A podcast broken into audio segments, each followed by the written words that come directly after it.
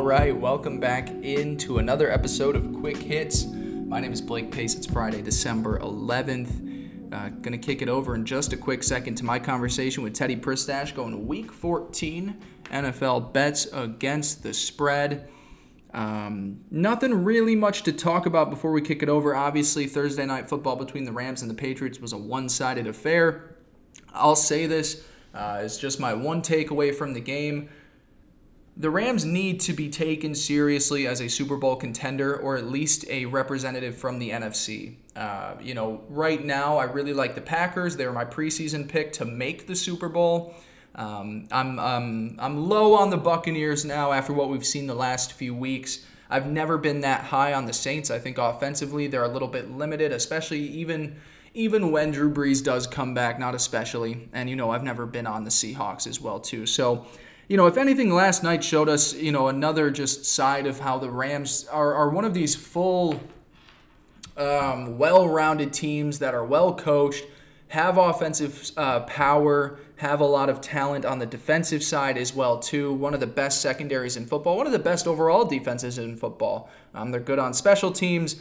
Kicker concerns, I guess, maybe the only thing, and they're also really well coached. So they're a team that I just have a lot of respect for. I think hopefully we'll start to get a little more respect as the regular season wraps up. But that's really just my my main takeaway from Thursday night football. Obviously, the Patriots. Um, to me, where I stand at with the Patriots, Bill Belichick is good enough to where the Patriots will beat up teams that have bad coaches. You know, they beat up the Chargers. Uh, who else have they beaten this season with bad coaches? They ended up beating the Jets, uh, got wins against Cliff Kingsbury. Teams that aren't well coached, they can beat. But teams with good coaches and good rosters, they just don't have the talent to match up for it, especially offensively. And so I think that's why, you know, we had that one sided affair on Thursday Night Football. So let's pass it over to my conversation with Teddy Pristash.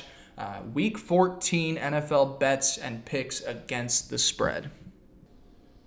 It is Friday, and that means we are bringing back in Teddy Pristash for week 14 of the NFL bets against the spread. It is Friday, December 11th. Teddy, uh, we are officially at the point where, you know, even through the postseason and Super Bowl, uh, we're halfway done with football. We've got fewer games uh, left to be played that have already been played. It's it's a very sad thing to think of. Fortunately, we still do have a couple more weeks of the regular season. You know, you're, if you're a fantasy guy, you've got your playoffs starting this week, mostly around the league. Um, how are you feeling? I guess in the in the landscape of football, I know it's it's sad getting towards the end, but it's also really intensifying at this point. Mm-hmm. Yeah. Well, first off, what's up? How you doing? Good, man. Good. Um, but uh, yeah, I was actually just talking to, to my buddy Scott, who, who shouted out a couple times on this. Shout out Scott. Um, and both of us kind of agreed that it felt like it was still like week ten. You know, like we still had like like a bunch of time left, and and now I'm looking here and it's week fourteen, and it's like oh, and you know it, it is it's starting to make me panic a little. Yeah. But but those playoffs, you know, they, they they'll they'll give us some extra stuff to to enjoy, and and that's when the fun starts anyway. So I guess we just gotta enjoy it while we're here, man. Right, right. And, and we're also, for the two of us, and I guess our respective teams that we root for, are in very different positions. You know, uh, both these games, you know, remaining for the Colts and the Jets are so, so important, but for vastly different reasons. You know, the Colts holding on to that seven seed, they'd obviously love to take over the division, but are still trying to hold on to a playoff spot. Meanwhile, the Jets, they almost screwed themselves out of Trevor Lawrence on Sunday, which was a roller coaster of emotions. Um, obviously, you know, it, it wouldn't have officially been over, but the Jaguars you know, obviously at that point would have been in line for the number one pick.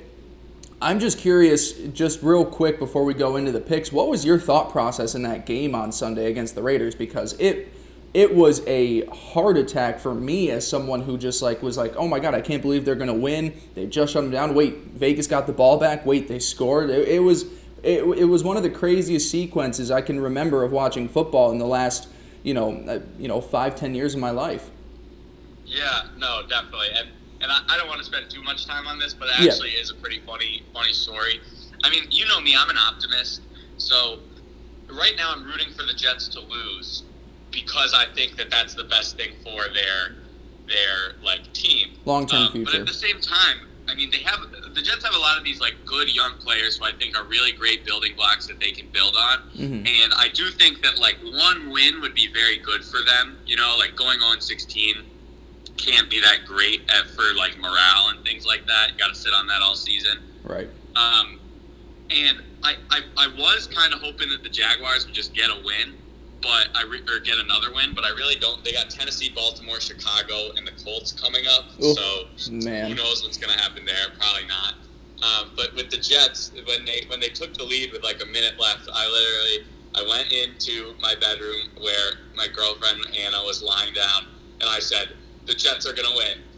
And I was like, I was at least like, I wasn't happy, but I was at least like, all right, like I'll take it, whatever. Right. Then I come back out, FaceTime my parents, and uh, and I'm like, wait a second, they're giving them the ball back. Yeah. And I saw the Jets give the ball back to the Raiders with 35 seconds, and I said, oh, they're gonna lose. like, and and I mean, ev- everyone in the world has has kind of gone off about Gregg Williams' defensive call and how ridiculous it was, but it, but it's like it honestly was like, what's the only way that we could still lose? And it's like, put our guys man to man, one on one, and just hope they get beat. Like to me, there's no other answer for that. So I Yeah. just thought that was pretty funny. It was it was a wild ride. I'm happy they lost. It's been fun to watch the Jets like actually score touchdowns.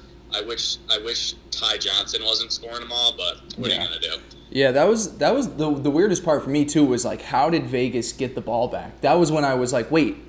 I thought I thought they were just shut out. I thought like, you know, the the Jets were going to be able to run the clock out and then obviously, you know, chaos ensued. It was a crazy uh, early slate of football.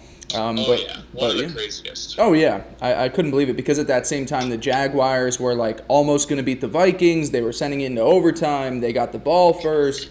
It was a weird situation, um, but a lot of fun. But all right, so enough on enough on that. The only last thing that I'd say is we both are off to a great start this week. Both of us, um, you know, obviously we don't bet on uh, on Thursday night football for these podcasts, but we were both on the uh, the Rams uh, last night. I was on the under, so good start there. Um, Patriots are just a bad team that beat up on bad coaches, and then when they have to play other good coaches, they lose. That's where I'm at with the Jets this year. They'll beat up on bad coaches. Uh, The good coaches, they lose it too. Yeah, the Patriots. Yeah. So let's move in now. We're going to go through week uh, 14. Huge slate. Everybody's playing at this point, so we got a lot of games to cover. Um, it'll be real fun next week because we start Saturday football as well too. There's a triple header coming up next Saturday, so a lot of fun stuff to uh, to get into with the NFL schedule uh, and regular season approaching its um, you know last few weeks. Uh, let's kick it off with a really fun matchup in New York. The Arizona Cardinals, believe it or not, all the way down to six and six on the season. They have lost four out of their last five games after starting the year five and two. They are taking on the not red hot in the sense of they've looked great, but they're on they're facing a New York Giants football team that is on a little bit of a win streak right here. Obviously, the most surprising game of last week beating the Seattle Seahawks. I was on plus 10.5. I said I was going to bet money line. I did bet money line. It was a fun day for me. Uh, that defense swallowed up the Seahawks offense. Now they take on uh, an Arizona Cardinals team that is really struggling right now. And, and, you know, there's some. Um, you know, the reports are out. Kyler Murray is playing hurt. He's got a little bit of a shoulder problem, um, and that's why he hasn't been able to run the football. They're trying to keep him safe and not get him hit. So that's why I think this offense has really taken a little bit of a hit. Um, and then obviously, you know, they, they had a much better first half schedule. So all things considered, you know, I think a month ago we would have said that this line would have opened up as Cardinals minus seven, minus six and a half. They're only one and a half fav- uh, point favorites here on the road. Teddy, uh, break this one down for me. Give me your pick. Yeah, man. I mean, the Giants have been kind of your baby in my mind. They have. Uh, and and all the respect to them. I mean, their defense has been so legit. What they did against was, I mean, regardless of what you want to say about Seattle, maybe they had a bad game, whatever. That's impressive to be able to do that, to be able to hold that offense to whatever it was, 15 points or whatever. So Mm-hmm. I am impressed. Um, they are on a four-game win streak, and then you look at the Cardinals. Just like you said, they, they've lost three out of the last four, or excuse me, three in a row, four out of the last five. Um, only averaging 22 points a game these last three weeks, and I mean that's this. We know this Cardinals team doesn't have a good defense. You know, the offense has to be um, clicking in order for them to to be winning these games. Um, but for me, when I kind of look at the these past couple weeks, I mean, you look at the Giants' wins; they have Washington, Philadelphia, the Bengals, and then the Seahawks. And then you look at the Cardinals' losses in the past uh, five weeks, and it's Miami, Seattle, New England, and the Rams. Now, those teams might not be like the best teams ever, but I do think they're better than the teams that the Giants have been winning against. Mm-hmm. Um, and at the end of the day, I do think both these teams kind of have to come back to earth a little bit um, and kind of regress to the mean. So I'm going to go with the Cardinals here. I just I think they're going to bounce back. I, I don't really like love it. I don't have a ton of analytics behind it, but I just I think they're going to bounce back minus one and a half. It's so it's much lower than we would expect these two teams to be. So so I'm going to try to capitalize on that and take the cards. Yeah, I was I was on your side. Um, I, I had Cardinals listed. I had them picked in a uh, in a pick'em pool that we're all part of. Um, I had the Cardinals. I thought they would win by two, and, then I was thinking more last night. Um, and, and, actually, it was kind of uh, you know I, I made the switch before the game, but then watching the Thursday night football game really made me think about it. Um, great coaches or good coaches really um, have an easy time against predictable offenses, um, and, and I, I think when I take a look at that Giants Seahawks game, the Seahawks they're one of the most predictable offenses in football. They don't run on early downs. They don't run on first and 10. They don't run on second and 10. They are, you know, the whole thing was let Russ cook. They're letting him cook a little bit too much now. You still have to have a balanced offense in the NFL. And to me, the Cardinals, now with Kyler Murray being hurt and him not running, like they don't send him on quarterback runs anymore. He's trying to make sure that he can finish this season healthy. Um, and to me, that makes them predictable. And so I, am just going to ride the Giants here. I'm going to get them uh, the win at home to move to six and seven, further hopefully cementing themselves as the favorite in the NFC East to go out and win that division. I don't love it, but I'm taking the fact that I believe that this is a good coach and a good defense against a very predictable offense. Not even just in the fact that Kyler can't run, but man, throwing to guys not DeAndre Hopkins, it's it's been the name of this this season for them. They you know, Kyler has great numbers when throwing to Hopkins, but to the other receivers, there's you know some some throws or, or some plays that'll go for you know long gains, but he really hasn't been hitting those number two and three receivers. Um, so I'm just taking the team that is a little bit hotter right now. Uh, it seems like they're going to be getting Daniel Jones back, which hey he gets to face another bad defense. So hopefully he goes and makes it four games in a row without turning the ball over. The Giants seem to have found a little bit of a run game against Seattle, so I, I, went in with the same thought as okay, both of these teams are probably going to regress back to what they were. But I switched my mind. I think the Giants are just too hot right now, and I'm going to take them to win this one. I'm going to take them plus one and a half. Ride your squad, man. yeah, it. yep. They're my team. They're my they're my 2019 Dolphins. I'll make that comparison till the day I die.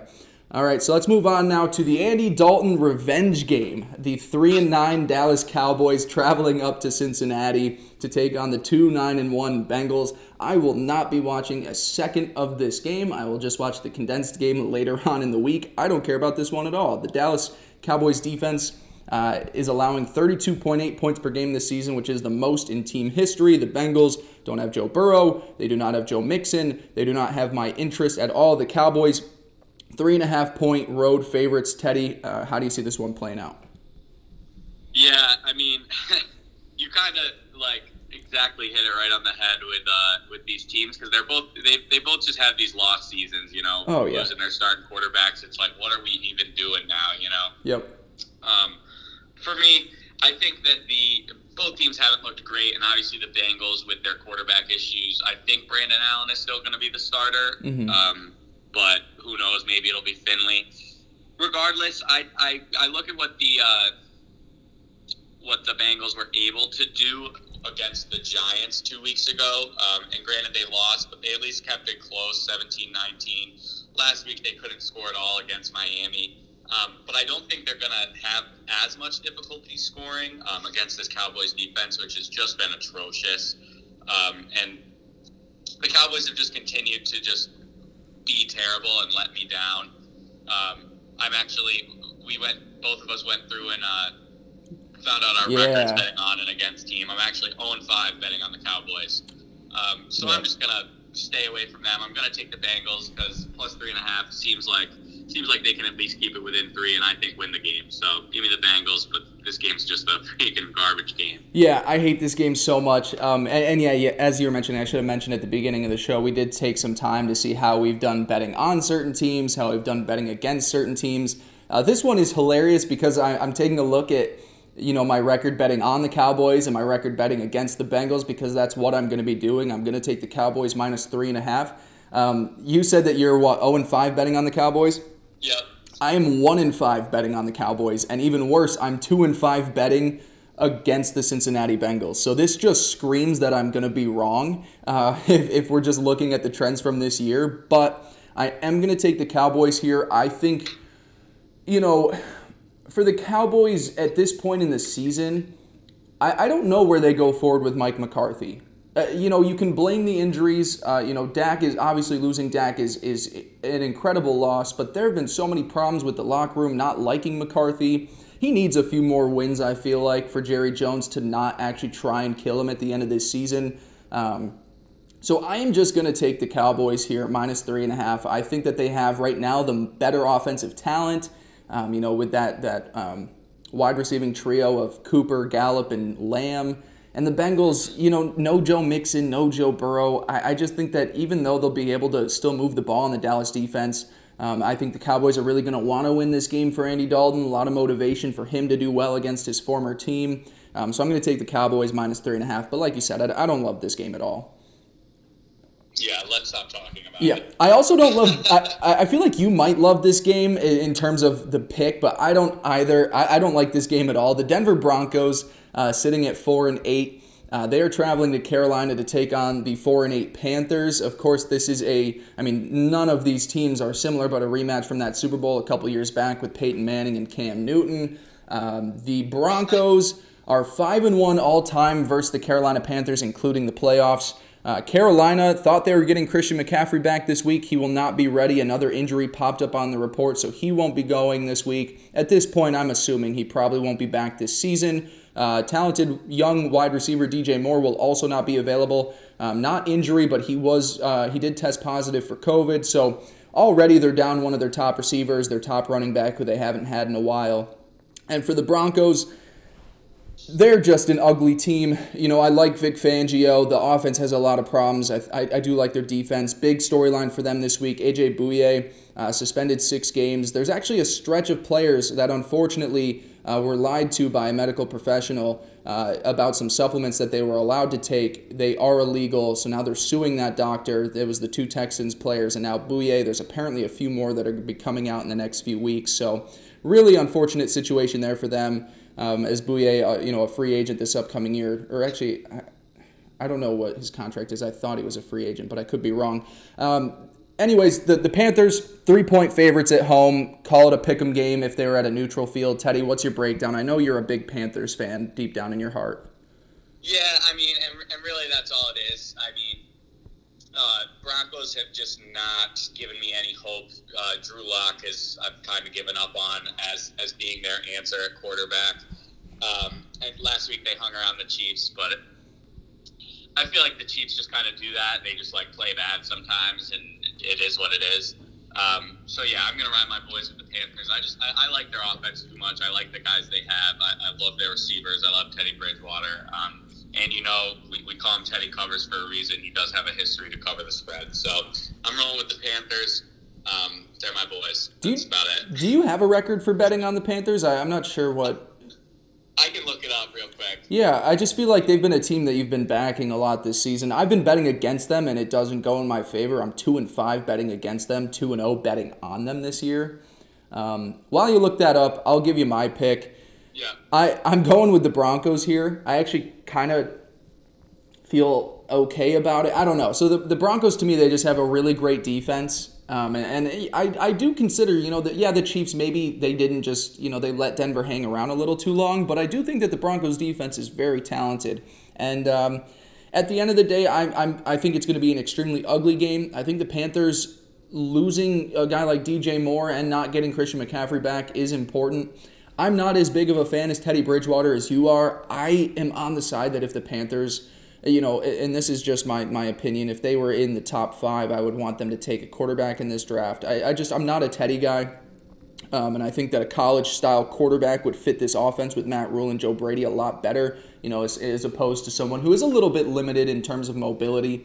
Um, so I am going to take the Broncos here plus three. Um, I think they'll win just a very ugly, low scoring game. You got your uh, record on the Panthers over there, Ted? Yeah, sorry about that. I think I lost you for a sec. Oh, you can. Yeah, so my record, I'm, I'm five and two betting on them, one and two betting against them. Um, so so they've been a team that they they've covered the spread more times than they haven't this year. Um, Yeah. I've been riding them, so You really so they've have. been a team that's made me some money. Damn. So we've started off disagreeing on three, um, three straight ones, and I. Good for us. Yeah, this is going to be a huge week for you to, I guess, make a comeback. I didn't give an update on the standings at the beginning. Um, I, we didn't talk about that, so just a real quick update.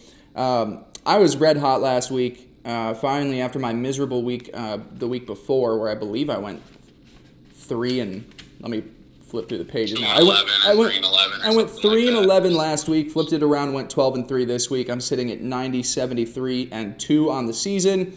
Uh, Teddy, you were above 500, eight and seven, solid week, and now just two games beh below 500, 79, 81 and five. So. Uh, this will this will be a really big week where either I extend my lead with these disagreements or you can uh, make up a lot of ground on me because it is a pretty close race still. Um, you know, despite me having a really good week last week. But uh, moving on now to the next game, we've got the Houston Texans sitting at four and eight. Deshaun Watson doing everything for that team. Um, they are traveling up to take on the five and seven Chicago Bears. For the Bears, you know, it, it's a it's a really tough part of the season for them. Uh, reports are Matt Nagy may not have a job in Chicago beyond this season, um, especially after the loss to the Detroit Lions the week before. Obviously, that was a really uh, fluky kind of game where the Bears really had control for a while. Detroit was hanging around, and then, of course, Mitch fumbles it within his own 10 yard line. The uh, Lions punch it in on the next drive, and they end up winning that one. So, a really just I mean, devastating stretch for the Bears. You know, sitting at five and seven after their five and one start to the year. Um, on the other side, Houston four and zero all time versus the Chicago Bears in their limited history with each other. Uh, of course, the storyline is it's always going to be as long as Mitch Trubisky is a starting quarterback for the Bears, or as long as Deshaun Watson and Patrick Mahomes are around the league. It's the big storyline. Yeah, the Bears chose Mitch over Deshaun Watson. Uh, the Texans are one and a half point favorites on the road. Teddy, who are you riding with this week? Yeah, here's another gross game. Gross. Uh, I, I think it's funny. We've talked about four games so far, which is eight teams, and the only team who is a playoff team is the Giants. Right, So and, and they're a five and seven hilarious. playoff team. Um, but yeah, I mean, I literally think that you just went through and read my notes Yeah. because I have the Bears. They confused me. They started five and one when I was just consistently betting against them, and now they they're zero and six since. Um, and I really do. I think that the Bears. The only reason that they were able to win games is because of their defense, and uh, it, to me, it's really looked like their defense has just mailed it in and said, "Listen, this offense isn't going to do anything, so what's the point? And I think that I don't think they're playing at that same level just because there's so much less to play for. Um, Texans also though, like the the reason I I stuck with the Texans throughout their season is because I like Deshaun Watson and the the weapons of Will Fuller and and uh, Brandin Cooks and all those guys. And so now without Will Fuller, it makes me a little nervous because he's the guy who can really take the top off the defense. hmm Um, but I just the Bears. I just really, really don't think the Bears are good. Um, and I think that regardless of, of how well the defense plays, Deshaun Watson will be able to make something happen.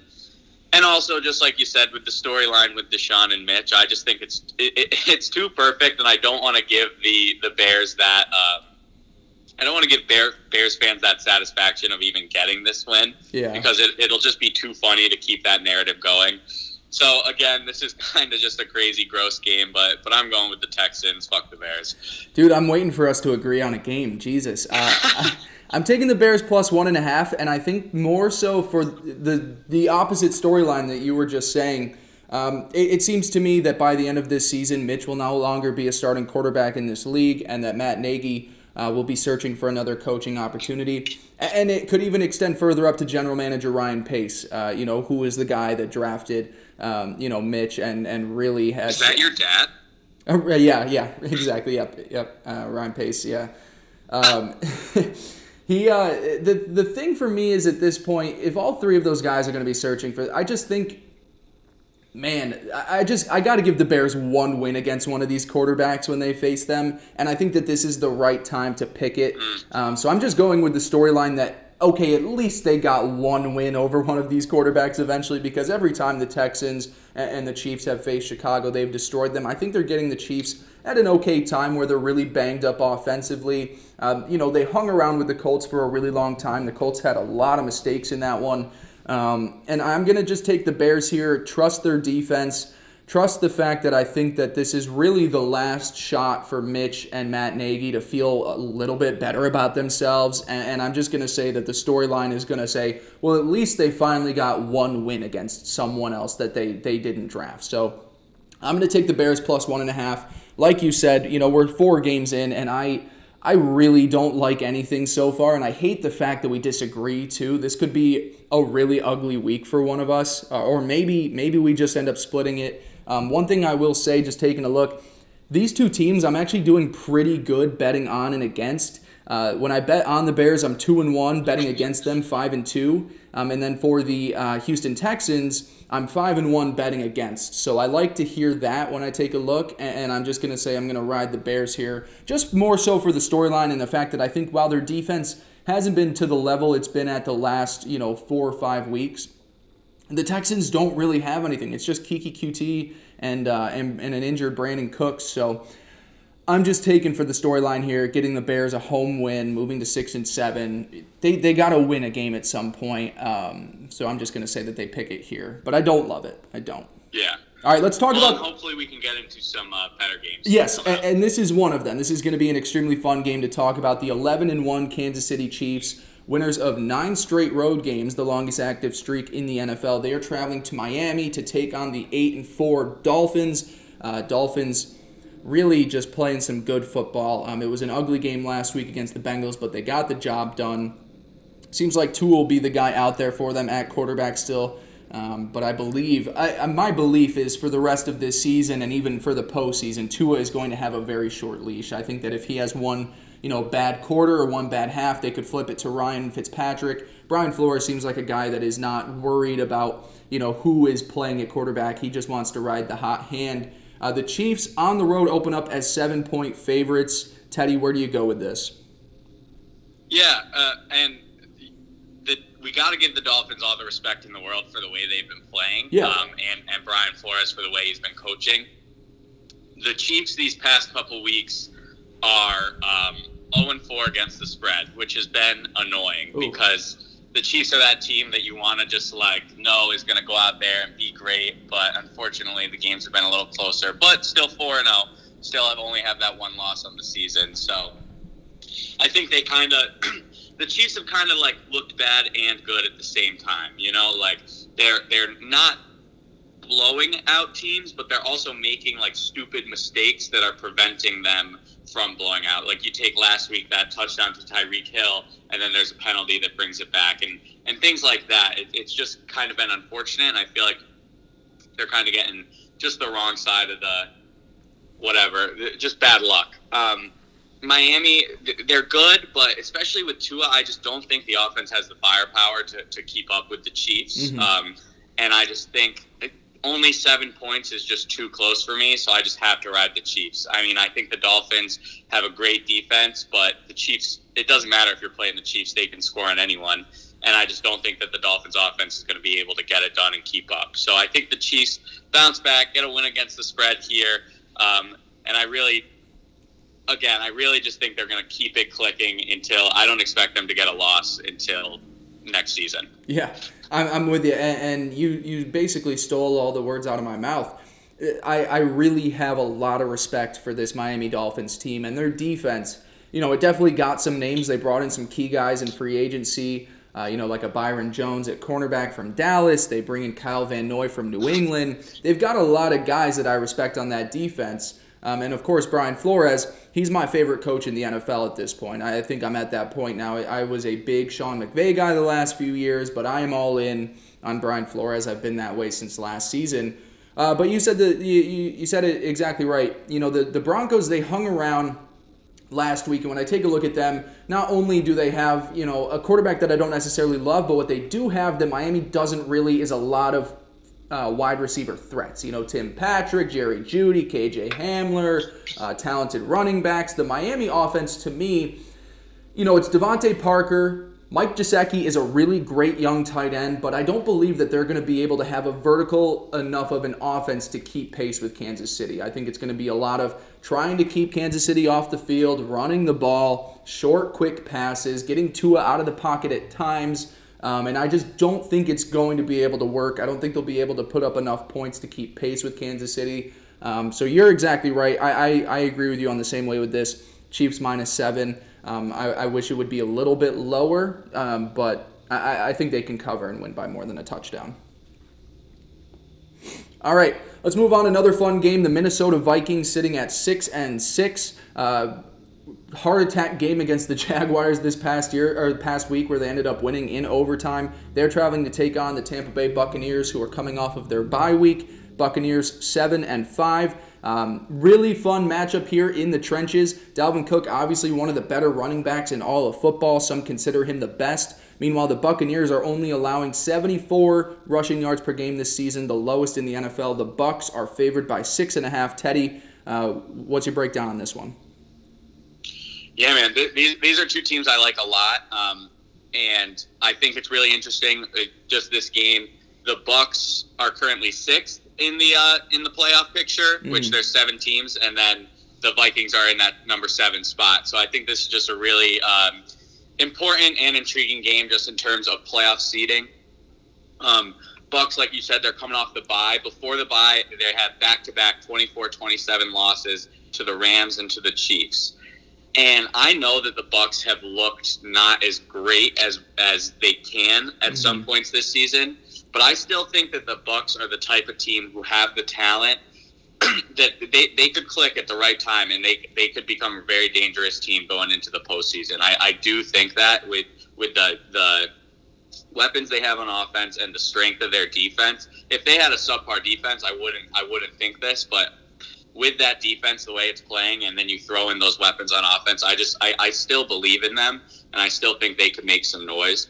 Um, and i also just think i think brady knows this is a very important game and uh, and he wants to win it. And especially coming off two losses and the bye i think he's just going to come out and be focused. I think they're going to have a good game plan um, and i think they're going to try to do all their best or, excuse me do the best they can to limit dalvin cook now, I am going to go with the Bucks um, minus six and a half, so that's my pick. But I do just want to give all the respect in the world to Justin Jefferson. Oh, yeah. Who has come out and been one of the best receivers in the league, and and it's not just in terms of numbers; it's in terms of like making plays that are important to your team that not every receiver is going to make. And and if you've been watching Vikings games, you just see him make these catches that are just unbelievable. And and I, it's just been very impressive. And I can't I, I think about it every week. But that Bills um, the the Stefon excuse me the Stefon Diggs trade to the Bills where they got the draft pick where they were able to take him. I just I, I think it couldn't have worked out better for both teams. I think it was just yeah. a perfect trade. And so I want to give him all the respect. I also really like the over. It's at 52 and a half right now. Mm-hmm. Um, but I am going to ride with the Bucks here. I think they I think they're going to step up and realize it's an important week and get it done.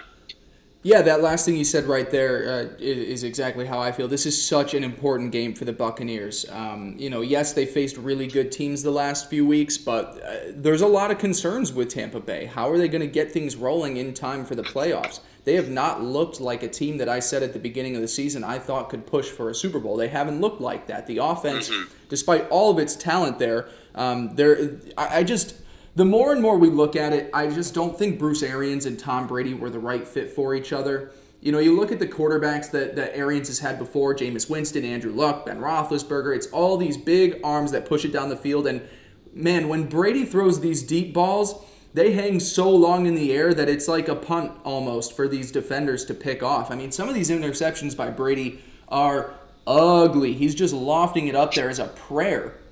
And so, I, you know, that's a key part of that offense. I think they've got to hopefully, hopefully they spend a lot of time in the bye week saying, okay, how do we retool this offense to make sure that we are, um, you know, fitting into our quarterback's talents and, and not trying yeah. to, um, you know, just keep with what Bruce has always been. So, um, it's a really important week for them. It's a tough defense they're playing. Minnesota's defense the last three to four weeks has been much improved compared to where they started the season. You know, they got blown out by uh, the Titans or the the uh, Colts. The Packers put up 40 plus. Um, so it, it's a better defense.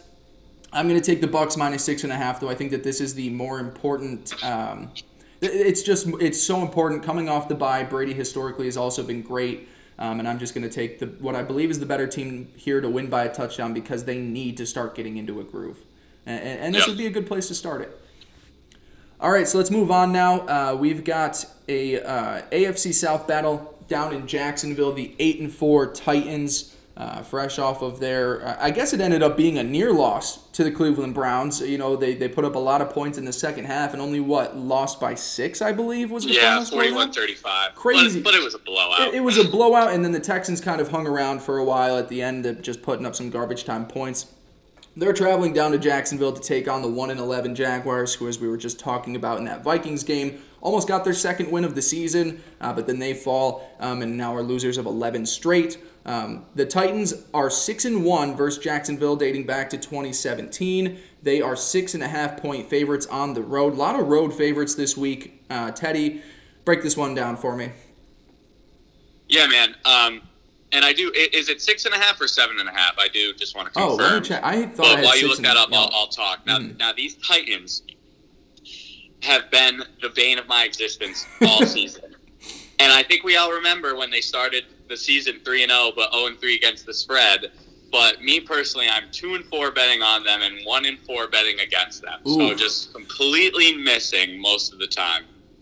Um, last week with the my thing with the Titans is I really do I think there's there's teams in this league like the Titans and the Colts, um, maybe the Browns. I'd probably throw Seattle in there that are just they're good teams, but they can be inconsistent, and and sometimes they just won't show up and they won't execute the way they want to, and they'll lose games. But I still do think that the Titans are just better than the Jaguars. I mean, the, the Jaguars have just been bad, bad, bad all season. Um, Derrick Henry had a bad game this last week. I think he's going to be able to have his way against this Jacksonville defense. Um, and I just I, I think the Titans are going to bounce back, and I think they're going to get an easy win here. So I am going to take the Titans, regardless if it's seven and a half or it's, six and a half, by the fucking hook. Um, but give me the Titans. Hopefully, I can be on the right side of this one. Yeah, so it is seven and a half. So you were right about that. My apologies. Um, I had the Jaguars plus six and a half, and I love Jaguars plus seven and a half. Uh, the Jacksonville has been hanging around good teams the last few weeks. Yeah, I feel like you've been uh, you've been riding them, and, and, it's been going well. I picked them to cover yeah. against the Browns. I picked them to cover against the Vikings. Um, the offense, it's clear that Mike Glennon is the best quarterback that they've had all year. Um, their offense has been much improved, and it's allowed, you know, being able to have a vertical presence has allowed James Robinson to even get better as the year has gone on. Uh, the, yeah. the Tennessee run defense is so bad so, so bad. You know, the, the Browns just carved them up last week. They've been carved up by the Colts before. There have been a lot of teams that just run rampant. Dalvin, Dalvin Cook had a really big game against the Titans. Um, so I just think that the Jaguars are going to keep this one close. I believe they kept it. Have they played yet this season? I'm trying to remember if they. I don't think so. I think they play again towards the end of the year. Um, I could be wrong, but I think that the Titans are going to win this. I just think it's going to be a close game. I think the Jaguars have been. Um, really stepping their game up the last few weeks, where their offense just has more to it. It's more balanced now that they have a, an outside presence um, with their receivers. So, uh, you know, I think the Titans are one of those teams that I just, uh, like you were saying, you know, I don't have a great record betting on or against them. I'm two and three both ways, but I think that Jacksonville is going to be able to keep it around, and I love the plus seven and a half. You know, I think that the, I could see, you know, if the Titans win by a touchdown, that still works for me, and I think it'll be even a little bit closer than that. Um, the Jaguars are also one of those teams that you know they're fighting for uh, keeping their jobs. They're fighting for keeping you know you know um, individuals stats. So i believe they're a team that is really going to even maybe backdoor cover this one if they get a touchdown a couple minutes late. So i'm just going to take this the jaguars plus seven and a half. Um, and i surprisingly feel a little good about it. Yeah man. Uh, and they played week two. Um, titans won by three did not cover the spread. Gotcha. There we go. So they did play already this year yeah. Interesting. Well, I really need the Jaguars to get a win uh, because that would really help out my team um, in terms of the AFC South playoff race because they've got a really tough matchup coming this week. The eight and four Colts traveling to Las Vegas to take on the seven and five Raiders. Uh, the Raiders, you know, despite being in a little rough stretch where they've been letting teams hang around, they lose to the Chiefs, they almost lose to the Jets, uh, they get blown out by the uh, they get blown out by the Falcons. Um, still, in the last five games, they've scored. Um, 30 or more points in four of their last five games, excuse me.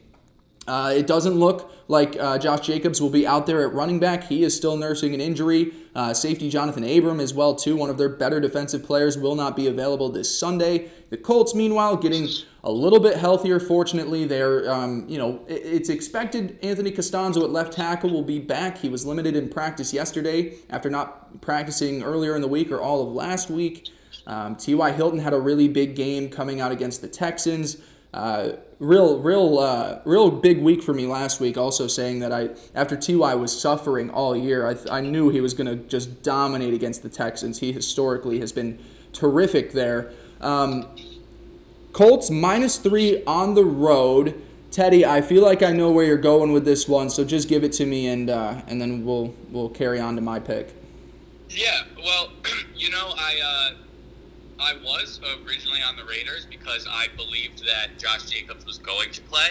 Mm-hmm. Um, but with, with, what you just said, I just kind of looked it up, and it, I, you're right. It looks like he's not going to play. Yeah. Um, last week again, Deontay Booker, I think is his name, or yeah, Devontae Booker, one yeah. of those Bookers. yeah, Devontae. Uh, he just he, he didn't look as as good as uh as uh, Josh Jacobs, no. obviously. And granted, the Jets like low key have a good run defense, which I think is more of just like a, a product of how teams run the ball against them in garbage time because they're always up by so much. Mm-hmm. But but I was gonna ride the Raiders here, but I, they, they just haven't looked great, you know, and and I think the Colts also um, understand that this is a really important game to win. Um, they're battling for that for that division title um, against the Titans. So you know what? I'm gonna I'm gonna switch my pick and go with the ah. Colts because because I, I, I, like Josh Jacobs and, and I would have liked to bet on him, but but without him, give me the Colts. I'm, I'm the same way. If Josh Jacobs was in this game, I would be betting against the Colts for what would actually be the first time this season. Um, and I think, uh, you know, the Raiders' offense it, has been so limited without without him. I know it was a big Darren Waller game against the Jets last week, uh, which actually Darren Waller's performance last week somehow got me into a playoffs in one of my fantasy leagues, which was just like he did it all by himself. I think he ended up with like 45 points. Um, 200 yards, yeah. Unbelievable game for a tight end. He's he's un, he's amazing. Um, but you know, not having a balanced offense, I think the Colts can really adjust for that, where they know they don't really have to stack the box. They can put a lot of pressure on Derek Carr it's going to be it's it's one of the better games this week when you think about it. The Raiders do have a really fun offense. The Colts have a really great defense. And it's going to come down to the flip side. How long can the Colts keep the Raiders off the field? The Raiders don't have that great of a rush attack, in my opinion. Um, and I believe that, you know, we got Jonathan Taylor's best game of the season last week. So he is finally, hopefully, getting some momentum going where now he can uh, really ride a, you know, a, a talented backfield with Nyheim Hines.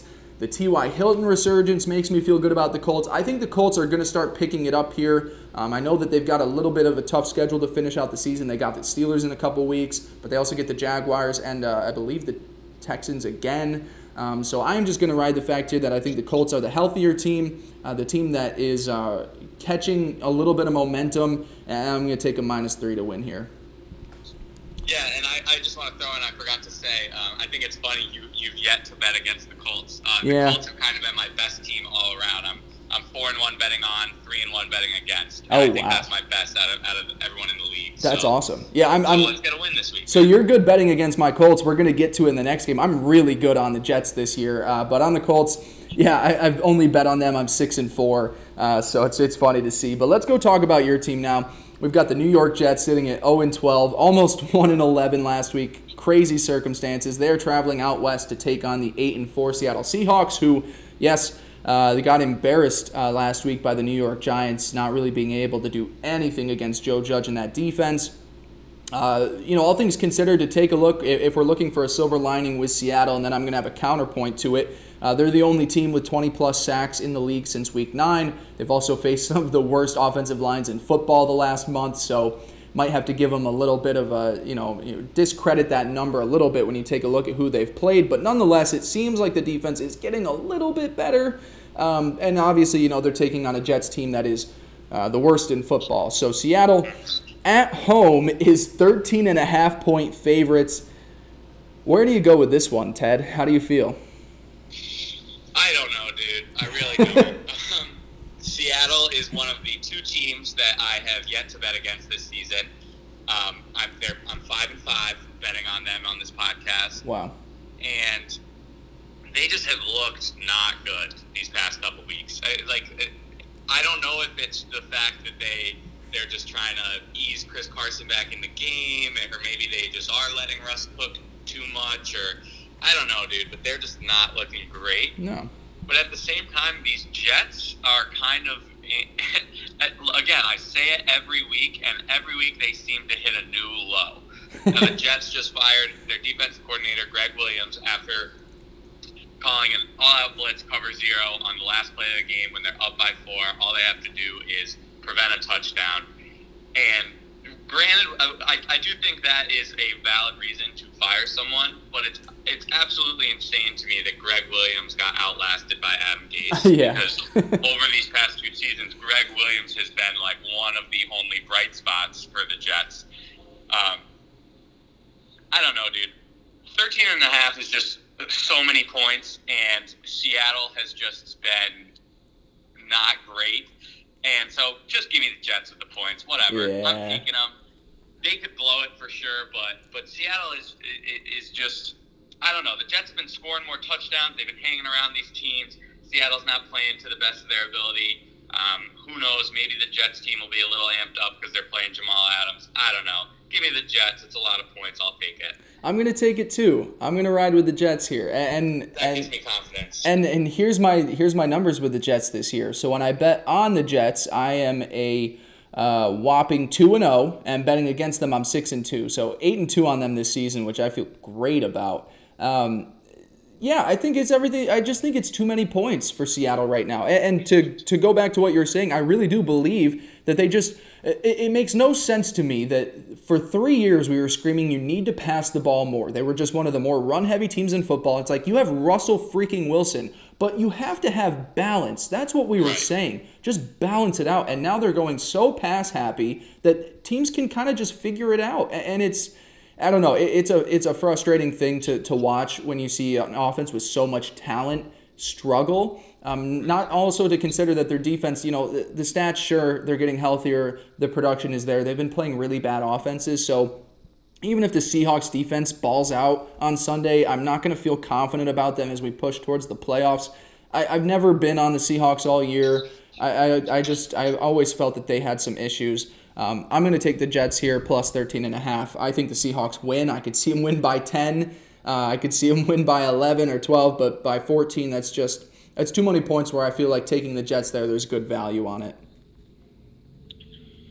Yeah, and I, I I'm just imagining DK Metcalf against some of these Jets cornerbacks. Oh my God! It is not going to be a pretty game. Oh, it's going to be so ugly. We'll see what happens. Hopefully, the Jets can some something going on offense. Right. That's the thing. The, the the Jets on offense have been a little frisky the last few weeks, where I've been like, oh, I, I like a couple of these passes. You know, Mims isn't going to be around, so that's a heartbreaker. I've enjoyed watching yeah, him kind of get better, but they're a little frisky. I don't know. The Jets, they, they got some pop sometimes. They were in hyperdrive last week, weren't they?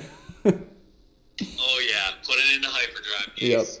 Yep. All right, so let's go on to two of the more frustrating teams in the NFL. I fucking hate both of these teams. The the four and eight Atlanta Falcons. Uh, they obviously, you know, lost to the Saints this past week. Uh, they are taking on, traveling out west to take on the LA Chargers, who lost 45 nothing to the Patriots this past week.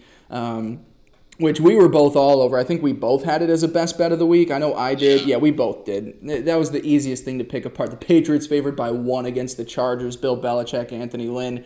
These two teams make me so frustrated. Let me pull up my records on and against them because I, I doubt they're good. Yeah, I, I'm one and three betting on the Falcons, three and two betting against, so not that bad. And then for the Chargers, I'm two and two betting on, betting against, four one and one. Ted, the uh, the news dropped as we were recording this podcast. Julio Jones will not be available for the Atlanta Falcons this week.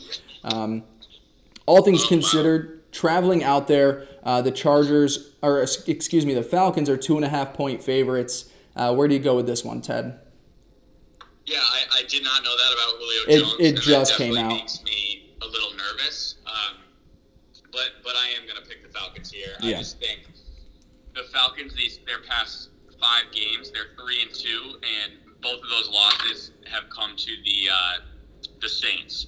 And in the games where they play the Saints, they've scored under 20 points. In the games that they haven't played the Saints, they've actually they, they scored 40 plus against the Raiders, 30 plus against Denver. I just I think the Falcons are better, and the Chargers. if there's a team that's like in rock bottom, like the Jets, sort of, it, I feel like it's the Chargers. Obviously not in roster, but just in like morale and yeah. confidence in their coach. I mean, who knows what Anthony Lynn is doing over there, dude? Um, I, I, they, they they've just completely completely taken away all confidence I had in them. Um, so I'm just going with the Falcons here. I just think I just think they're a better team, and I just I, I the Chargers are falling apart in my eyes. Yeah, I'm, I'm going to be honest. I, I, didn't have this one picked until we started talking through the game. And, and despite the Julio Jones injury, I am going to take the Falcons minus two and a half here as well. Um, and, and I think more than anything at this point, I'm just rooting for the Chargers to lose out because the last thing that I want is Anthony Lynn to get a little bit hot in the last few weeks. Say they finish the season six and ten, they go three and one the rest of the way, and it's like, well, maybe we keep him around for another year. Um, so I think I just need to root for the Chargers to never win again this season. And so for that, I'm going to take the Falcons minus two and a half. But man, I fucking hate both of these teams. They always they're they're really the the exact same team. You know, they just they you expect them to do well certain weeks. They find all these terrible ways to lose. Um, but like you said, the Falcons. I guess on a little bit of a roll, three and two, only two losses are to a very good Saints team. So I'm just going to take the team that, you know, I guess is a little bit more consistent because right now the Chargers are, are the you know one of the worst coach teams in football. I love Justin Herbert and I love this offense. What's the over at for this? Because I, I feel like it's going to be a little too high, but I feel like so many points are going to be scored. I've got it at oh man, it's only 49 and a half. Lock that the fuck in, dude. Lock that in. I, I love the over in that if you're getting it, you only need 50 points combined. Both of these defenses are garbage, and both of these offenses yeah. are very pass happy. Um, so, okay, cool. Glad to see we're both on the Falcons. I need the Chargers to lose out for the rest of the season. Let's keep moving on now. We have got an NFC North battle uh, between the Green Bay Packers, nine and three, one of the better teams in football, traveling to take on the five and seven Lions. The Lions, you know, get that lucky win over the Packers. Um, you know, a win for their uh, their new head interim head coach. Oh, I, I have his name on the tip of my tongue. His name is. Oh, where is it? Romeo Crennel? No, no, that's the Texans. uh, Daryl Darrell Bevell. Darrell Bevell. That's who it is. Um, the report came out that Swift is DeAndre Swift is trending towards playing versus the Packers, which is nice. Doesn't seem like Kenny Golladay is going to be out there. The Packers, uh, they have averaged 37 points per game in their division this season, just tearing apart the NFC North. They are seven and a half point favorites. Teddy, what do you have it? Yeah, I mean this game's simple for me. Lions are Lions are the Lions, whatever. The Packers are actually the other team that I have yet to bet against all year. Them oh, the nice. Seahawks. I'm six and four doing that, um, so a little bit better. Still nothing great, but but I just I think the Packers are just are, are just such a good team, um, and, and I think Aaron Rodgers is the type of guy who. I think the reason they're scoring so much in these divisional games is because he's the type of guy who he wants to make a statement, and especially to the guys he's got to play twice a year. Yeah. He wants to let them know, like, listen, like this is my division. You know what I mean? Um, so, so I'm I'm riding with the Packers here. I just I, I think their talent. You look at Aaron Rodgers, Davante Adams, and Aaron Jones. I mean, that's at least top five players at all those positions, maybe even higher. I just I can't I can't bet against them. I like them too much. I'm taking minus seven and a half. Of course, buy the hook, make it seven. But yeah. but I just I like the Packers here. Yep, make it seven. Um, the Detroit Lions are, are, are, I think, the best team that I, I'm on all year. I'm 3 0 betting on them, 5 and 1 betting against them. Um, so I'm really great betting against the Lions. I'm really great betting on the Packers, 5 and 2 when betting on them. And I'm going to stick with the Packers. If Kenny Golladay was playing, I would have said that this would have been a backdoor cover where the Lions just score in garbage time and it ends up being a four point game. Um, but without him out there, I still it, it, you you gave that nugget to me in week three, and I've been riding it, you know, all season. If Oh, he's yeah. not out there, this offense can't do much. And, and Swift coming back is a nice uh, bonus, but that doesn't bring much to their passing game. So I'm going to take the, the Packers by eight here. Uh, like you said, you know, buy the half point, make it seven. Don't kill yourself over stressing something like that. Um, and, and so, yeah, Packers minus seven and a half. Um, I actually, I really like that one this week. Yeah, me too. So let's move along to uh, another game that'll feature two non-quarterbacks uh, for this for uh, you know the second time this season that we've got to see the New Orleans Saints.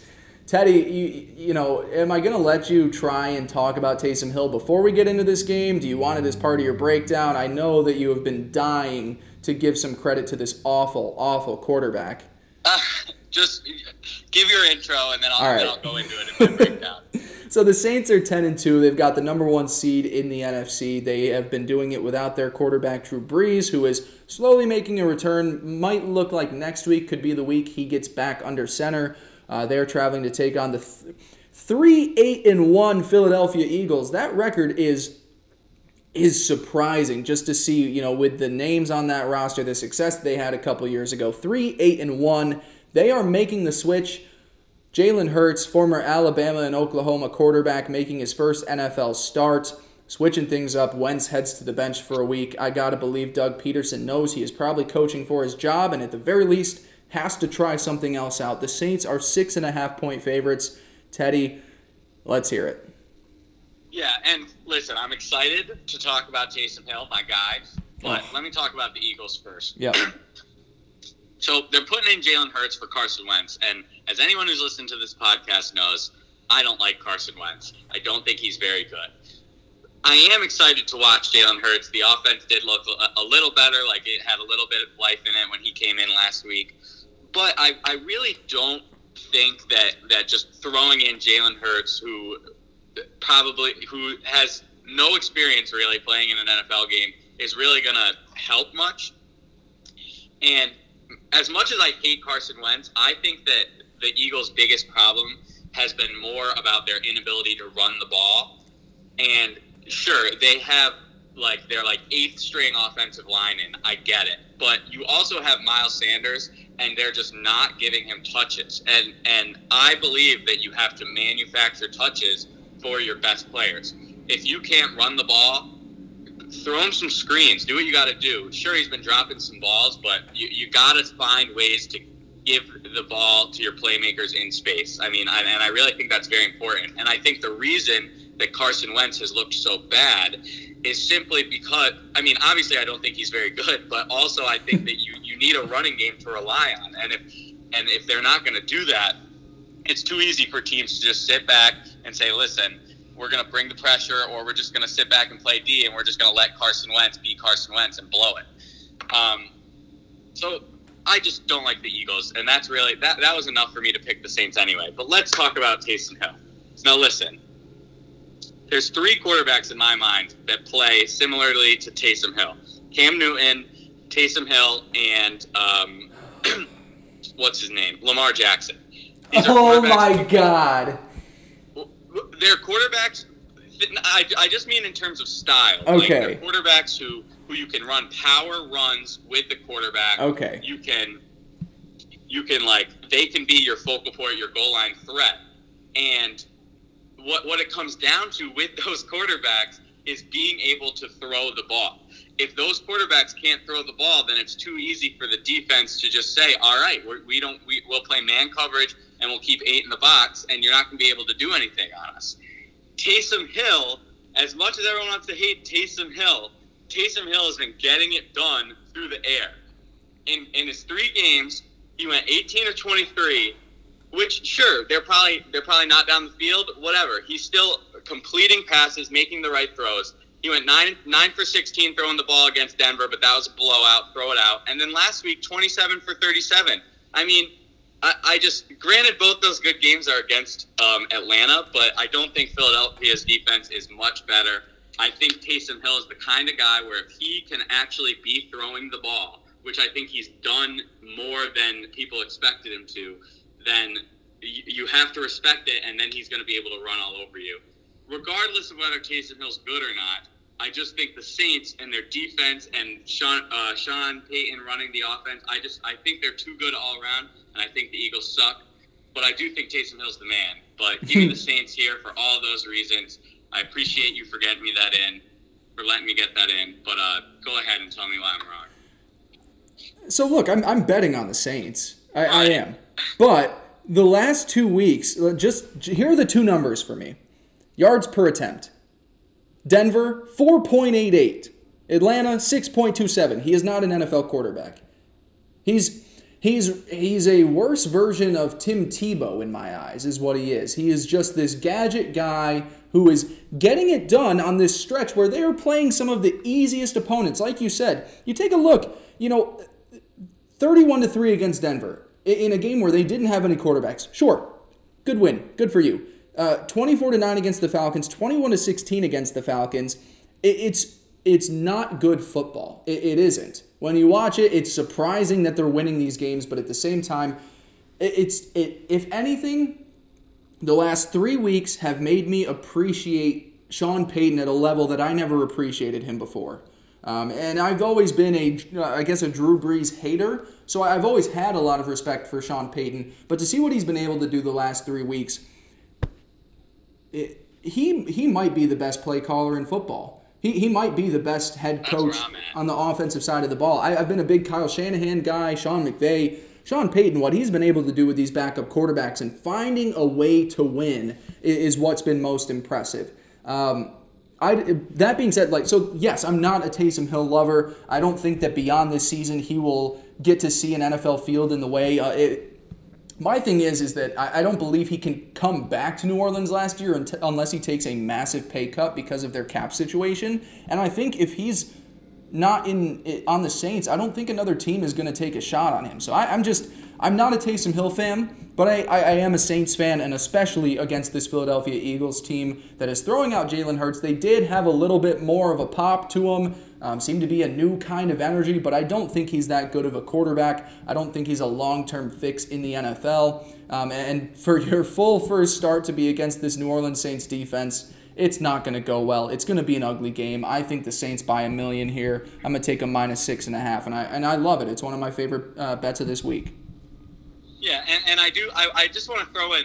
I agree that, um, like, if Taysom Hill doesn't go back to the Saints, I don't think anyone else is going to sign him really, because I don't think anyone else has the mind of Sean Payton. But I think that Taysom Hill and Sean Payton combined, all he's got to do, especially against these bad teams, is just right. throw the ball well enough. And you want to talk about yards per attempt Drew Brees has been last in the yards per attempt for essentially his whole career. Trust me, so, and, and, I am not a, and, and, that's why I'm a Drew Brees hater. I think that Sean Payton just makes life easy for these quarterbacks. That's right. why I'm at. And and for sure, but but if you can get it done, you can get it done, and especially against these right. bad teams, I, I think Taysom Hill is at least serviceable. And like we got to stop betting against him because he's the man. well, here's my thing. I, I, it's so sad to me. It, it, I wish and this is sounds awful. I wish Drew Brees was out for a few more weeks because they've got the Chiefs next week, the Vikings the week after, and I think both of those teams would smoke Taysom Hill defensively. So it's going to be unfortunate that Drew Brees is coming back in a sense of I, I need people to stop buying into Taysom Hill. I, I, I have been so tired of hearing about Taysom Hill for the last two to three years now. I've got one friend that I used to do a podcast with that's a diehard Saints fan, and he just he always told me Taysom Hill was the future at, quarterback for the Saints, and I, it, I am just such, I'm so anti Taysom Hill, but he's gonna be, he's gonna be four and oh as a starter because they're gonna smoke the Saints this week, um, or smoke the the Bron- the Eagles this week, and. Uh, I don't know. I just I just wish he could actually. I, I wish Sean Payton would play him against bad teams so we could actually see what Taysom Hill really is against good defenses. So that's my frustrations. But we're both on the Saints there. I feel like it's a pretty easy one to pick. Uh, this one will be really interesting. Uh, we've got the Washington football team, who we didn't really get to talk about it that much um, because they played on a, on a weird Monday afternoon game. Handed the Steelers their first loss of the season. They are still within the NFC East playoff hunt for that division title. Um, you know, the defense has been terrific. That front seven is is so deep and, and talented. And um, offensively, you know, they've got Terry McLaurin, really great receiver. Uh, Alex Smith comeback player of the year, has been a, a really good fix for them. Just a consistent guy. Um, they are uh, going to be without Antonio Gibson, talented rookie running back this week, which is going to be a tough challenge for them. They're traveling out west to take on the San Francisco 49ers, sitting at 5 and 7. Uh, they lost on Monday night the, the late game to uh, the Buffalo Bills. Um, and we'll be talking about the Bills in just a second here. But the 49ers open up as three and a half point favorites. Um, the the one nugget I've got, San Francisco has only been allowing 326 total yards per game this season, which is sixth fewest in the NFL. Um, Ted, what's your breakdown on this one? It's a really interesting game here because both of these teams are, are sitting at five and seven. Their years are done, but both are kind of fun teams to watch in their own respect. Yeah, yeah, for sure. Um, and I think historically, I would have just picked the 49ers here with, with no question. Um, but I do think this is going to be kind of a lower score, scoring game. So then when you do the plus three and a half, you know, that makes me makes me think a little more. Um, and then if you just look at the strengths of these two teams, what I think when I think of the 49ers, especially with, with the way their injuries have lined up, but even regardless, I just I think of a team they, they want to manage the clock, you know, uh, quick passes, short passes down the field, like kind of dink and dunk their way down and and really rely on the, that run game and, and Deebo Samuel and using him in, in kind of these weird like pass plays that are also run plays. I don't think of them as kind of a team that's really going to stretch the field. Um, and then you look at this Washington football team, and their real big strength is their front seven, um, and their big weakness would be their secondary. So just the way those strengths line up, um, and and the way that the football team's been playing, I am going to take them with the points here. I just I, there's really nothing about the 49ers that gives me a lot a lot to be excited about. Granted, they are the kind of team that can do well any week. Um, and they're they're very well coached. Um, they have good pieces for sure. If Deebo Samuel can get more involved in this offense, they can definitely improve. But I just I, I think the way they match up, I, I'm gonna go with the football team here. Hmm. All right, so so let me let me give you my breakdown on this one. So just a, an update on where I'm at betting on both these teams this year. I'm actually two and zero oh betting on Washington and five and two betting against. So I've been hitting on Washington pretty well this season. Uh, the 49ers have been about 500, four and three betting on, one and one betting against. Uh, I'm gonna go on the flip side with you. I'm gonna take the 49ers minus three and a half. Uh, for the 49ers, is it weird that I like Nick Mullens more than Jimmy Garoppolo? I, feel like he's a better yeah. fit for this offense than than Jimmy is. I think the pairing between him and I mean, did you see the stat uh, on Monday Night Football? Did you see the graphic they put up about quarterbacks through their first 13 starts? No. So um, I, I forget. I think this is in the history of the NFL. Quarterbacks most passing yards in their first 13 career starts. Number one is Patrick Mahomes. Number two is Andrew Luck, and number three is Nick Mullens. How, ins- how insane is that? He has the third most passing yards in NFL history through their first 13 starts. Um, just a, a, really interesting nugget because then you take a look, you know, obviously they're paying a lot of money to Jimmy G. I'm on the side, I don't think he's around in San Francisco beyond this season. I think there's a team out east that would welcome him back in a heartbeat. I feel like there's a trade out there between those two teams, and, and I do believe Jimmy and, and Kyle is not a good fit for this offense. Just a just a nugget on that one. I'm, I'm going to go with the 49ers here. I don't have a ton to love about it, except I just think the Washington offense. They got they got really lucky in that game against Pittsburgh. It was an ugly game where they were just able to hang around long enough. And I think for the 49ers offensively are going to be able to put up more points than Pittsburgh. I think they are able to do more offensively than the Steelers are, um, especially with Brandon Aiyuk back and Deebo. You know, we got to consider they were down their number one and two receivers for the last month. Both of them have come back in a huge way. Monday night, Brandon Aiyuk, five catches, 95 yards, and a touchdown. Deebo, six for 73. Um, they get him involved in the run game. You know, it was a down game for Mostert, but him and Wilson back there, I like. Um, I'm going to go with the 49ers here. I don't love it, but I think they're the better team. I think they're the better coach team. And also a little bit of a Kyle Shanahan revenge game as he used to be an offensive uh, coach over there in Washington a few years back. And I believe. I believe there is some bad blood between him and Washington. I think he was hoping to to move up in the ranks there, but wasn't getting the promotions he wanted and then jumped ship to Atlanta. Obviously had that historic season with the Falcons that landed him the 49ers head coaching job. So uh, just something to keep in mind. Fun little uh, return for for Kyle Shanahan to go up against one of his former teams. But I like the 49ers here. I just think that they're the better team, and I think people are. I think we're getting this line just because of the fact that Washington was able to hand Pittsburgh their first loss, where I'm taking it more as I think Pittsburgh has been due for a loss for five or six weeks, and, and Washington just happened to be the team to get it done. Um, so that's where I stand out with that one. Uh, should be a really fun game. Yeah, and, and, and, and, because we're about to talk about the Steelers yeah. um, and the Bills game, I do just want to just give my take on, on that Steelers loss. Um, I, I think what happens with, like you said, teams can just be due for a loss, you know, and, and I don't think that if Washington and Pittsburgh played 10 more times that, that yeah. Washington would win a majority of those games. Mm-hmm. But they did, they, they prevented the Steelers from having the ball um, and from from their offense being on the field for most of the game. Right. And whether that was through drops by the the Steelers on third downs where they couldn't convert, or whether that was through mistakes like that pick at the end um, with Ben with Big Ben. I mean, if you can keep good offenses off the field, you're giving yourself an opportunity to win the game. Um, so I do agree with you definitely that the uh, that the 49ers hopefully will be able to be better. Um, but of course, I'm still still going to stick with my pick. But I just I think it's interesting that Steelers uh, lost last week just because of the way it happened and, and the, the way that they were just missing opportunities on offense. And I think that the football team hung around long enough and then capitalized when they needed to. Yeah, no, I, I definitely agree. And, and, and yeah, so let's move into Sunday night football.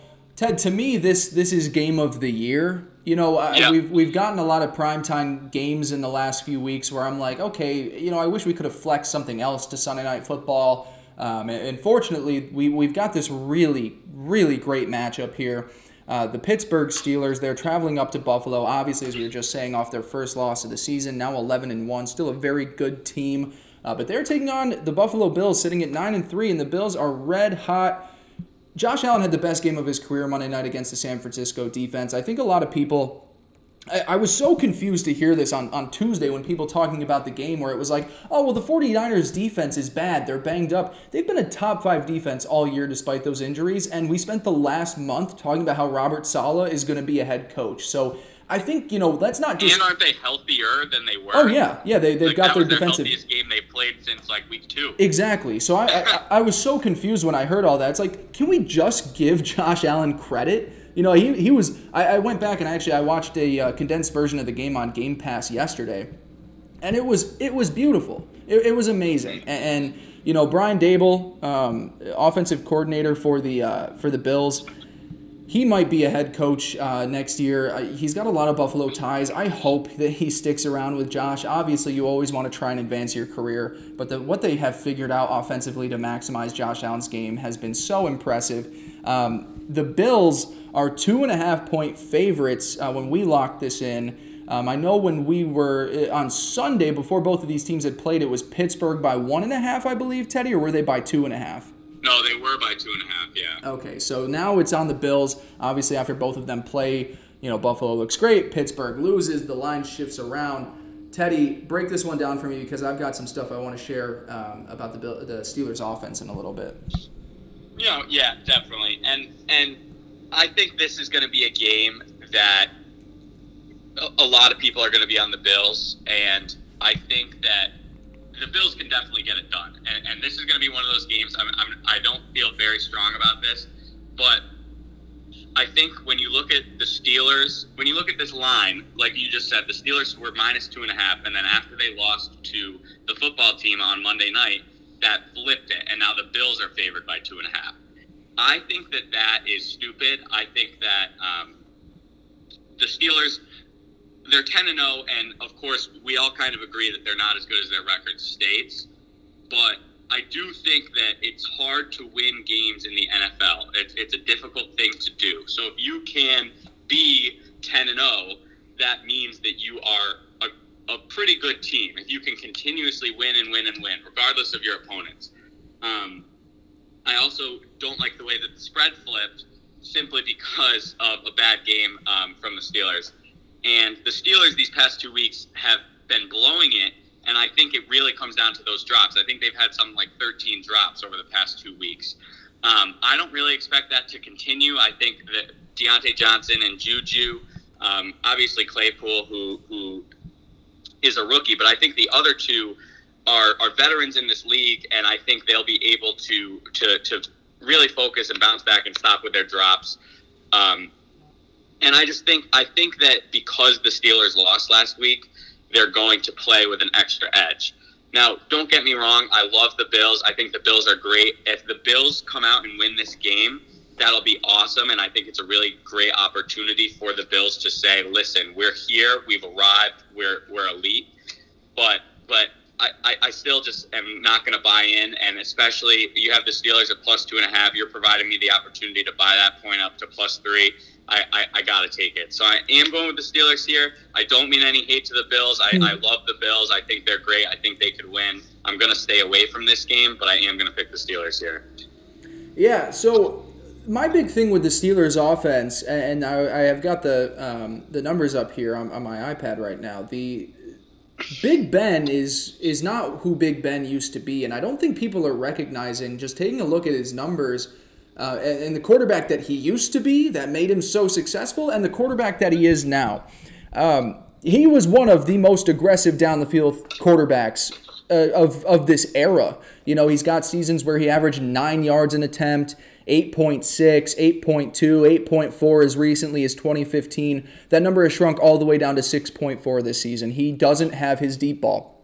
And they know that that he can't throw the ball deep. So their their offense to me it's just as I was talking about with the Seahawks, their offense is one of the most predictable in the league right now, and that's how Washington was able to be uh, to beat them. It's a lot of quick passes on first and ten to get to a second and four where you can try and run it for the first down. They're, they are not stretching the field. I know they had a deep touchdown, I believe, in that game to. Uh, oh, who was that to? I forget who they had the deep touchdown pass against Washington, or maybe it was the Baltimore game. But but Big Ben can't throw the ball deep anymore, and that's a problem because when you know that you can't stretch it, and despite having talented wide receivers, you can just play them for these short routes. They aren't running deep pass concepts. It's a lot of short routes, a lot of slants, uh, things to get the ball out of Big Ben's hands quick. And I just, I'm, I'm buying into the fact that they have really been just having it easy this year with their schedule. This is far and away the toughest opponent that they've faced all season. And I think what, what I'm saying here is I believe good coaching, as I was saying, is in how the Giants were to beat the Seahawks last week. Good coaching can take advantage of predictable offenses. So I like the Bills here minus two and a half. I feel really good about it. Um, I just think that they're far and away the better team. And, and, and the Steelers they haven't done anything to really impress me this year. I mean, what's their most impressive win? We were talking about this earlier this week. You know, they, they beat the Titans by three.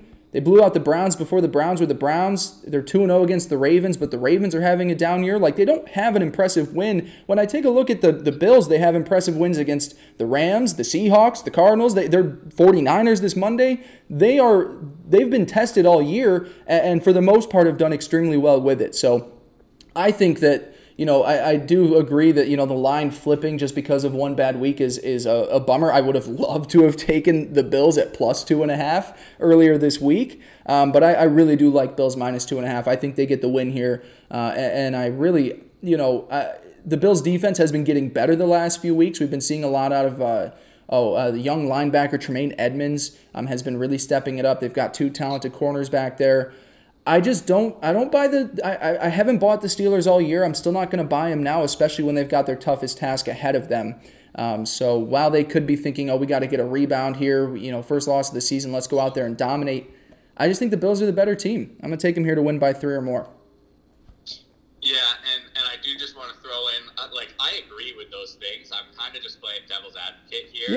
Yeah. Mm-hmm. Um, because I think a lot of a lot of people are using like Steelers schedule to to kind of downplay them. yeah. Which I mean it's fair. But and, and I do just want to throw in there I, I really believe the key for the Steelers, I'm hoping that they can get James Conner back and actually run the ball against this Bills defense who hasn't been good against the run. If they can do that, I think they'll make this a game. But if they if they can't, well, it'll be a long day. Yeah, agreed.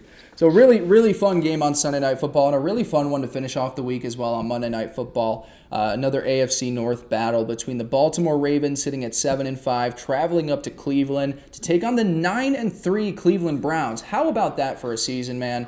Really impressive stuff by the. Uh, by the Browns this year. They get the really big win over Tennessee the week before.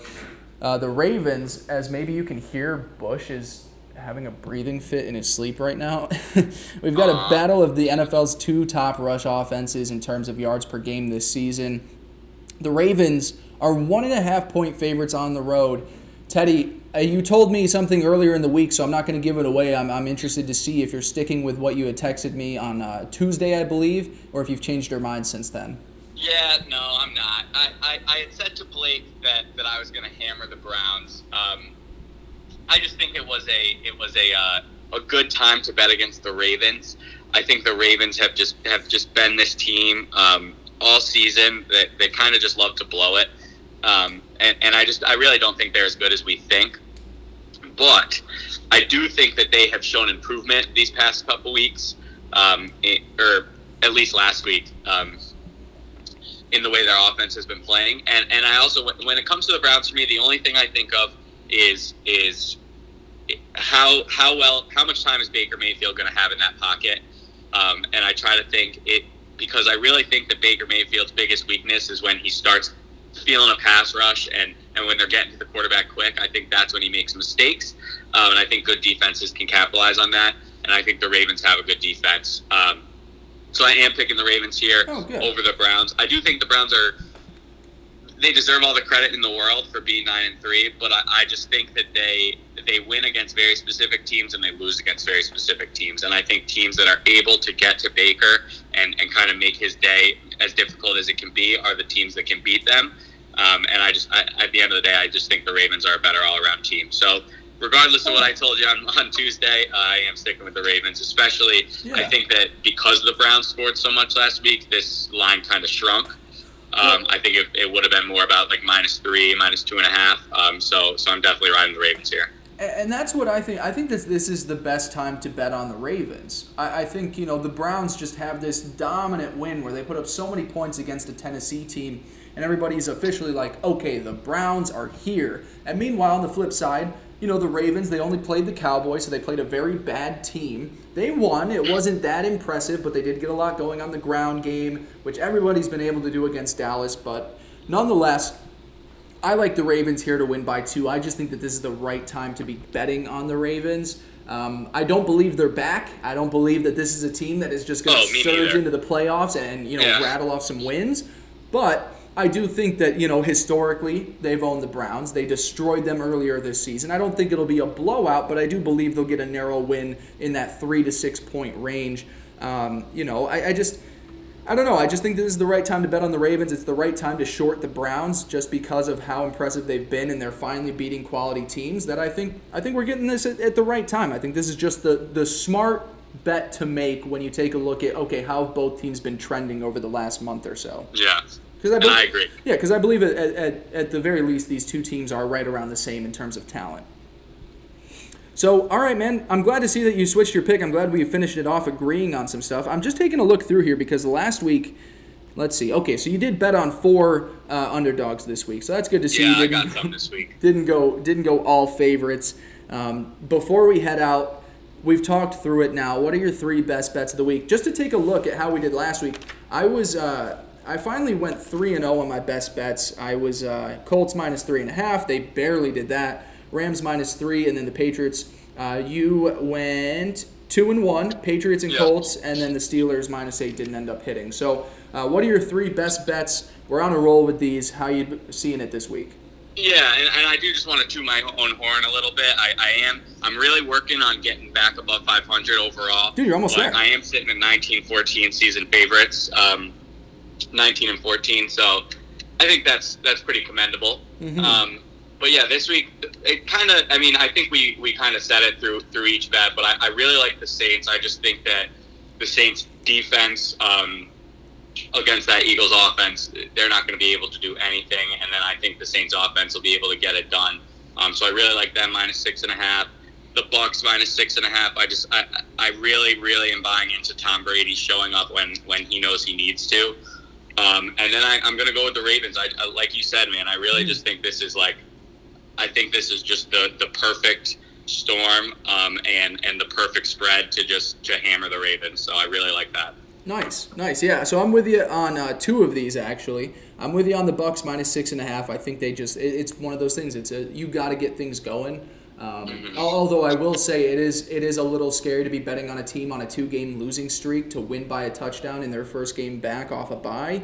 So uh, that that is what I'd say is my least confident best bet. But the other two that I've got here, I'm with you on the Saints minus six and a half. I think that they will just blow apart the Eagles. Even if Jalen Hurts provides even a little bit more of a spark against Philadelphia, they're still a very bad football team. And then my third is Packers minus seven and a half. If Kenny Golladay was here, I'd be on the flip side, but he's not. Rodgers is destroying the division. They got lucky. If if the Lions didn't get lucky to beat Chicago last week, I would feel a little bit better about betting on the, the Lions this week.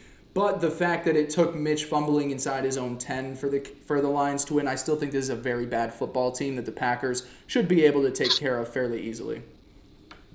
Yeah, love it, man. Perfect. Well, hey, we got through that pretty quick, I'd say, for at least, you know, 15 games. We're around the hour and 23 mark on here. So, uh, really appreciate it again, as always, Ted. Anything else you want to say before we get going? No, man. I just I, I've been having a blast doing this all year. I feel like it's getting harder, Yes. but also like easier. I I don't know. It I get more stressed about my picks every week. But, Yeah. But listen, man, it's been it's been a great season, and I have really thank God that through Corona and everything that they've they've managed to, to not cancel a game yet, and so I'm very appreciative for that. Hopefully, we get over this Corona stuff soon, so I stop having to be so busy at work. Yeah. Um, and yeah, I'm, I'm, I'm having fun. I appreciate you having me on like always, and, I- and I'm ready to go, ready to win. Of course. All right. Well, thank you so much, everybody, for listening. Uh, make sure to go like, review, subscribe to the podcast, everything. Everybody always says when they have a podcast, share it with your friends, all of that bullshit. Um, I really appreciate the support. Teddy, it's been a blast. I'll talk to you soon, man. Yep. See you, buddy. See ya.